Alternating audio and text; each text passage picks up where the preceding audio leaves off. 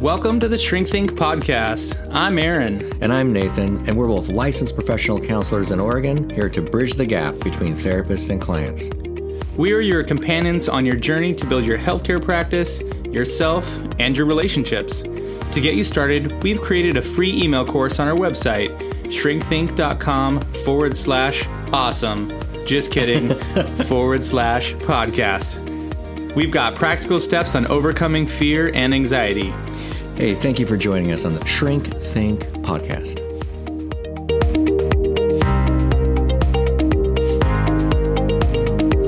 Disclaimer and newsflash we are not your therapist.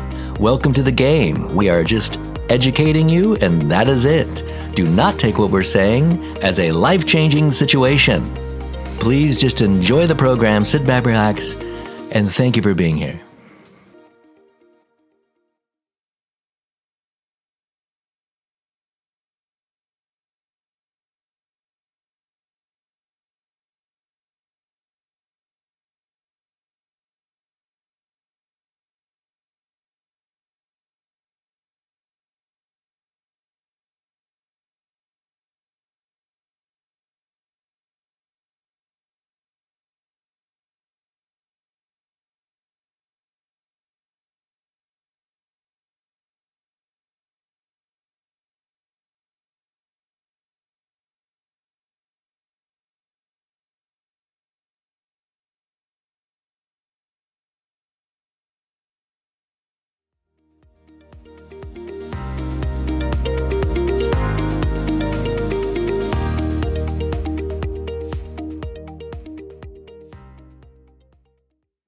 Hey everyone, welcome back to the Shrink Think podcast. We've got another exciting episode for you. They're all exciting, right? I mean, honestly, like when I'm listening to them, I'm like, dang, that was exciting. And then the next one's like, wow, that was exciting too. You're excited right now. I'm really excited. I was talking to the listener. yes, I'm also very excited.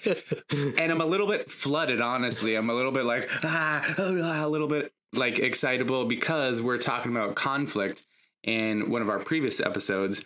And we just kind of wanted to follow that up with a little bit more information about, you know, what happens if you're in a conversation or if you're in a conflict, especially if you're somebody who avoids conflict or finds conflict very uncomfortable. So if you're listening, that's, most all of you. Yeah. yes. I think there are some, you know, people that are like, let's have some conflict, let's do it. That's true. That's true. All you Enneagram eights out there, like, let's go. We can do this. Yeah. Like, in fact, any of you guys want to take me on? I would love to have a conversation with all of you conflict avoiders. That would be fun. No, I'm just kidding. Um, no, actually, it's funny too. Me as a therapist, I remember years ago sitting with a couple and they're going through some conflict. And I remember thinking, I hate this. This is so uncomfortable. And I like freaked myself out for a moment because I was like, what am I doing as a couples counselor sitting in front of a couple and there's conflict and I really don't like it. I'm like, I want to just get out of this, right? And I sat through it and I was like, okay, actually, I don't like the conflict, but I really enjoy the process of getting people out of the conflict Mhm. and navigating through it so that each person can be heard and um, repair the connection. I really enjoy that side of things, but the conflict itself is very uncomfortable and I feel it in my body. And that's what I was saying was like, I don't like the experience of a conflict because it feels so bodily uncomfortable. Like you're charged up. Yeah, being charged up. And so if I'm the therapist and I'm feeling that, of course, you know, the clients themselves, the people that are in the conflict are feeling that. So that's kind of what we're talking about today. If you've been in a conflict with someone, and it can be something as simple as somebody says, Hey, um, at work, you did something that maybe you weren't sure that you were supposed to do, or you didn't even know, right? You didn't necessarily do anything bad or wrong. You just did something. And it's like, oh, actually, we're not allowed to do that. And your boss comes to you and says, Hey, I need to let you know, whatever you might have this immediate feeling of like, ah, panic, flooding, right? Where all of your emotions go haywire inside because you're like, oh no, I did something wrong. I'm going to get fired. Or I'm a terrible employee. Or if it's a partner, they're like, they hate me. You know, whatever the thing is, when you get flooded, What do you do with that and how do you manage that? Nathan, answer the question. Ready, go. I call my therapist. No, so Yeah, he does call me a lot. Just gonna say. Aaron is not my therapist. so, bro, you can stop calling me. I'm so glad we had this realization. You're, you're having a great breakthrough right now. I'm feeling very flooded. It's interesting as you're saying it, putting it that way, I was thinking, yeah, that's completely true. You can have the pure experience is when you're confronted and like that's a good example because um, like a boss you're not necessarily i mean you want to be in a good working relationship. Good god you're going to watch the video to see what's going on right now. Uh, you're going to be in a good working relationship but you're not necessarily caring about i mean you're always going to care about who you are as a person and how that's coming across.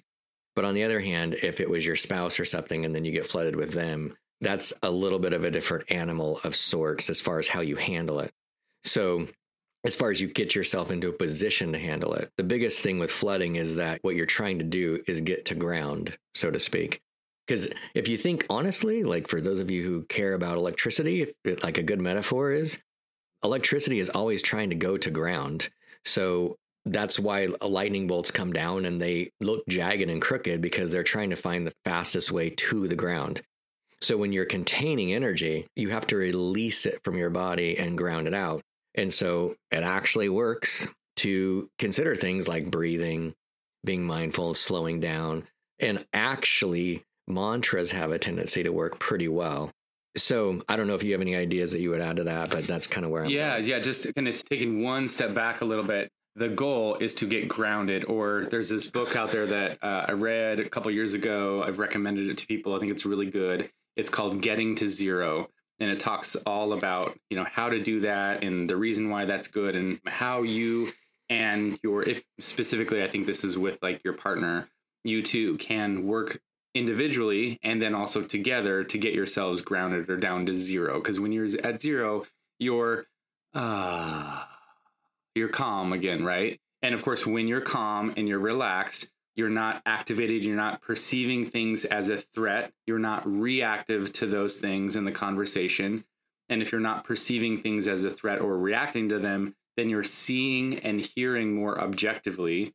You're more open and you're able to receive information And or- reflect. and reflect back more accurately what's going on not just for you but for the other person. Because what i usually like to describe is like when somebody has a strong or an intense feeling typically it's very difficult for them to see beyond that feeling.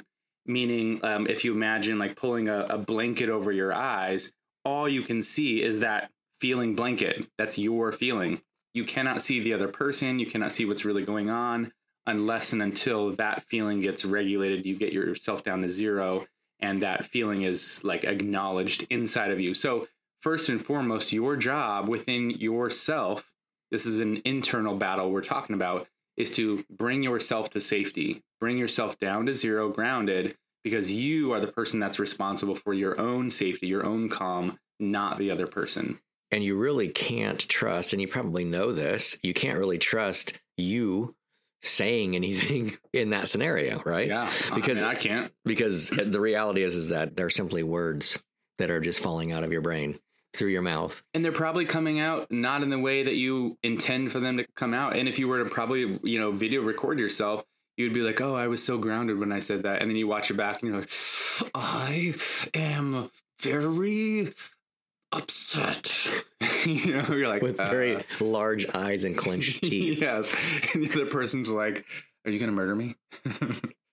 it's that's a shout out to Florida anyway. yeah, So- yeah. So, but therein lies a little bit of the difference with, for example, when you're with a partner, because with a boss, you can simply say, uh huh, okay, uh huh, okay, thanks. And then whatever it takes to get the boss out of the room as fast as you can, honestly, because you need to get the space to where you can sit down and remind yourself of things. And in light of that, I would say it is a good idea to write down some qualities of yourself that are true, that are good things, like short statements like, I care about people. I care about being truthful. I care Yeah. about doing a good job. Yeah, stuff like that. And writing them down somewhere near where you are, meaning like your workstation or that kind of thing. Or if this is a pervasive issue, consider getting it tattooed on your hand and spelled correctly. yes. So many So misspellings on tattoos. There it is. yeah, yeah. So it doesn't say I knack. Sorry. I you know I watched this tattoo thing where all these misspellings and people actually like, yep, that looks good. Well, thanks, tattooist. I'll talk to you later. Anyway, it's- no INAC statements. yeah, yeah. Okay, so at any rate, because if you can pre-write these things down, when you get into a situation like that, you're not going to be able to think well. So at least you could you could look at it and begin to say to oh, yours. He can't handle it. He's still. I have tattooed him with humor. Thank you. He's still looking at his hand. Is it really written down wrong? Um, there's nothing there, Aaron. so It's that okay, we're good. uh, yeah, no, you're not. Well, well, hopefully. We are getting to zero. Okay. I'm listening. Okay. So, on the other hand, if you're with a partner, you're probably going to need to rehearse a little bit ahead of time. You could do this if you were right now in the car. You could think of a couple there, wherever you're at. Think of a couple things you want to say to yourself or say to your partner just to get the space. And by the way, when you're saying that, you're saying it for yourself. You're not saying it for your partner. You're not saying you need space. You need to calm down. Like that's not a thing. That's not that's a really unhealthy thing to say because it will sound like an accusation and it'll sound very self-righteous, right? You're saying I need space for myself. So you could say that. That could be something you say, or you could say, um, I'm going to need a moment. I'm going to need a few moments. If you are the partner, Aaron and I have had to do this a, probably a couple different times. I would imagine it's a lot easier because either one of us will be like, okay, yeah, take it. All right. And then there's time apart to like figure that out. But Mhm. there's also intention to come back to that same thing. So that's another part of this too. And there's like this mutual understanding that like if you're the one that, you know, is needing that space or whatever, like I've done something or I've upset you or whatever it is, I'm respecting your space. Like I want you to have that because I want you to get to zero because it's in our best interest, you know, as a relationship for you to be grounded, for us to communicate well. So I want to give you that space. And also there's this recognition that you are doing this because you care about me. You care about working through this and you're not taking space to avoid. You're not taking space to, you know, strategize or whatever. You're just trying to get yourself down to zero and understand what's going on for you so that you can bring that authentically to me. Right. And the sort of fringe benefit for me is I get a little bit of space too. Maybe I need it. Maybe I don't realize that I'm like at, you know, three, four, and I need to come back down to zero. So it benefits both of us. Yeah, the mantra thing is not something that like I'm prescribing for you to do 100%. It just is it is kind of amazing how well it works because as you say it I would tell you you need to say it out loud. Let Go me say this really quickly too. I just want to point out that when you're flooded or when you're elevated like that emotionally, there are like three main things that are happening. There's something going on in your thoughts or your belief systems, like you're thinking or believing wrong things or untrue or distorted kinds of thoughts, which is what these mantras are going to help correct. You've got emotionally, um, you're experiencing emotions, which is very normal, but you might be experiencing the intensity of the emotion. And then lastly, those emotions manifest themselves in the body. And so your body is activated or charged or tense in some way that needs to be either released or it needs to be comforted and soothed, right? The one that you're talking about, the mantra stuff is going to help with the thinking and the the belief system stuff. We'll talk about the other ones as well because sometimes it can be difficult to do this mantra stuff if your body or your emotions are not already relaxed or regulated. And sometimes for other people, you need to start with the mantra stuff, and then that will help your emotions and your body get relaxed. Right. Yeah, the, and the other thing I would I would offer inside of this mantra thing is you're talking to realize this is kind of universal. I can understand this or I do have the ability to figure this out. So what you would do you would sit down somewhere where you feel like you actually have the space to actually talk out loud. So if you have to close the door, close the door. You make one mantra statement like, I'm not deceitful, you know, and you take a big deep breath and you slowly let it out. And then you say that same thing again and you do it five times. And then at the end of that, you do your next statement. And w- with a breath, and you just try to let it out slowly. So it's a bigger breath because you want your shoulders to go up, and you want you want your shoulders to fall as as you're breathing out. And what will happen is what we do know, just as an absolute fact, and I, I know we've talked about this in a previous episode, but it was a long time ago, is if you do even just good breathing for two minutes, your body will calm down. It's just an it's just a scientific fact. They've studied the the crap out of it. And you'll know, you'll notice that your breathing goes from quick, shallow, maybe labored breathing, like it's hard to take a full breath, to like like you're able to take that full breath and that feels like a calm or relaxed place to be. Right. The whole point of those statements is actually to do two things. It's one, when you say it out loud, you're also hearing what you said. There's two senses involved in that sense. It's not just inside your body, you're making it out loud. And when you hear it, as you are calming down with breathing, you actually will interact with that statement. So it'll start to become like, well, you'll know that that's actually true. Like, okay, that is true, which automatically flies into conflict with what you just experienced. Like, let's say if your boss is like, if you feel like you're being called a liar, maybe your boss didn't even do that, which would be interesting because after you get to zero, you can realize like oh he wasn't calling me that anyway or she wasn't saying that anyway. And then you can actually have the conversation. And you can see that there's a difference between what probably actually happened and how i feel it happened right? If the boss you know wasn't calling me a liar but was just saying hey this isn't okay or whatever the thing was that situation may have happened. And it can feel like oh i feel like i my integrity is being questioned or can feel like my honesty is in is in doubt right here. But that's not at all what was happening right? Because it's it's more of an insecure experience that i'm having of it rather than no that is actually what happened. And it could be that your boss is as you think about it is believing that. Well and at least you're not sure. Maybe you're not sure. Maybe you're thinking okay this actually is a possibility. But you could actually have that conversation with this person if you are at zero you could bring it up. You could you can also figure out what to say. You can think through what it is. Because the problem when you're flooded you actually lose connection with your frontal orbital lobe neocortex. So which, which is what? Yeah, like, yeah, yeah. Your frontal. Did you go underwater for a second? You're losing connection with your. yeah.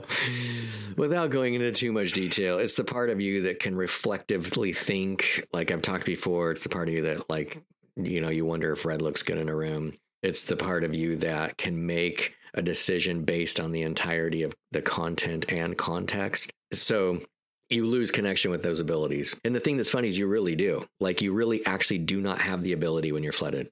So I don't know if you're really believing us right now. It's like something gets unplugged. You can't like turn on the TV and be like, "What's wrong with this TV?" It should be able to turn on if I just do all the right things, push all the right buttons. It's like, no, if it's literally unplugged, which that it gets unplugged in your brain. If it's unplugged, the only fix is to plug that sucker back in and then you can proceed with what you need needed. And as we're going this direction a little bit, I feel more impassioned about this because I think there's a lot of people that if you're on the other side and somebody's flooded, they're not going to look flooded. Here's what it's possible. If they turned pale, you literally watch the color drain out of them and they're turned white. Yeah, they're flooded, man. And by the way, nothing that you say will help. This is actually a really good point. I'm glad you brought this up because when somebody is flooded, they're in a state of fight, flight, or freeze. And so what that would look like is if they're fighting, then they're getting they're becoming more argumentative or um, defensive, debating. Maybe they get more aggressive, like those kinds of things. So if you know the other person to some degree, right, and you know they're not normally like this, and they're being more aggressive or whatever, then it's possible that they're flooded or moving into that state and they're in fight. Or if they're in flight, they're just shutting down like you you normally notice them to be engaged in the conversation or participating in some of those things but they're really kind of not. They're just either quiet or passive or just okay you know um, or i'm sorry i'm sorry you know those kinds of things. Then they're probably in a flight state or if they literally you know are pale and they're just they have this like blank stare on their face they're in freeze which is essentially i'm just i'm done. I'm completely done. And again in any of those states, probably that cord has been unplugged, right? You don't have access to all the same resources inside of yourself. So no matter what you say, you're like, but if I put in the right code into the remote, then the other person, their TV will turn on and they'll hear and they're like, oh, good, I get it. Nope, not going to happen. They're unplugged.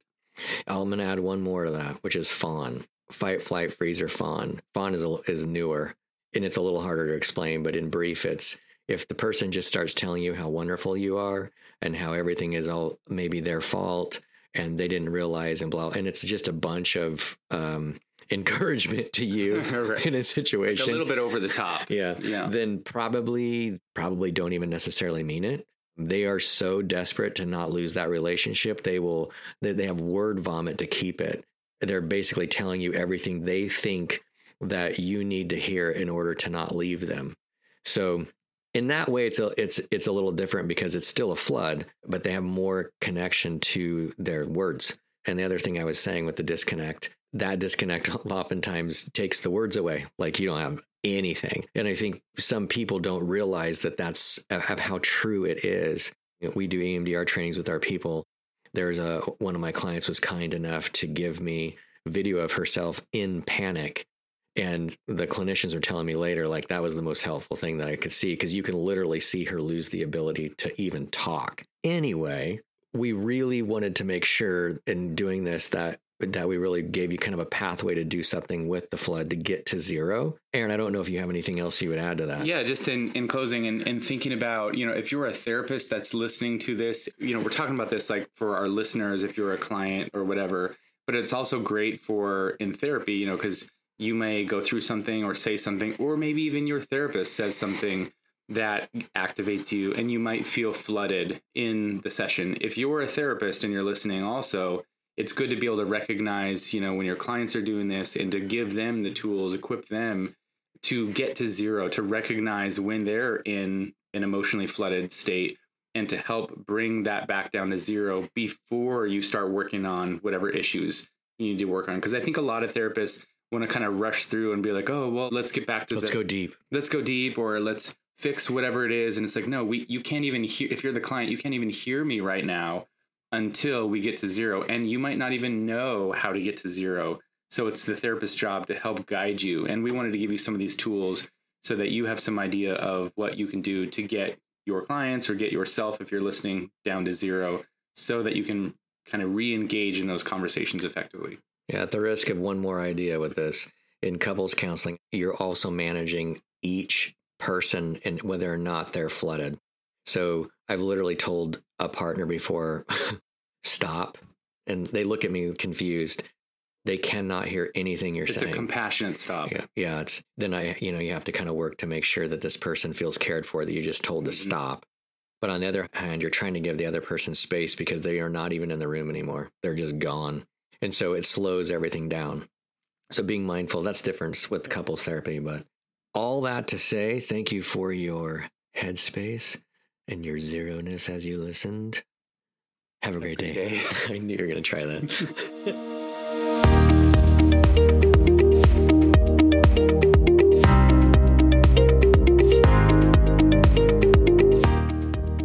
Thanks for listening to our show. Don't forget to head over to Apple Podcasts, Spotify, Stitcher, or wherever you get your podcasts to leave us a review and subscribe to our podcast so you never miss an episode. You can also visit our website at www.shrinkthinkpodcast.com forward slash course and sign up for our free email course, Nine Ways to Overcome Fear and Self Doubt. And you'll get nine weeks worth of customized, practical strategies you can use to get past the fear that's holding you back in your life. Thanks again for listening.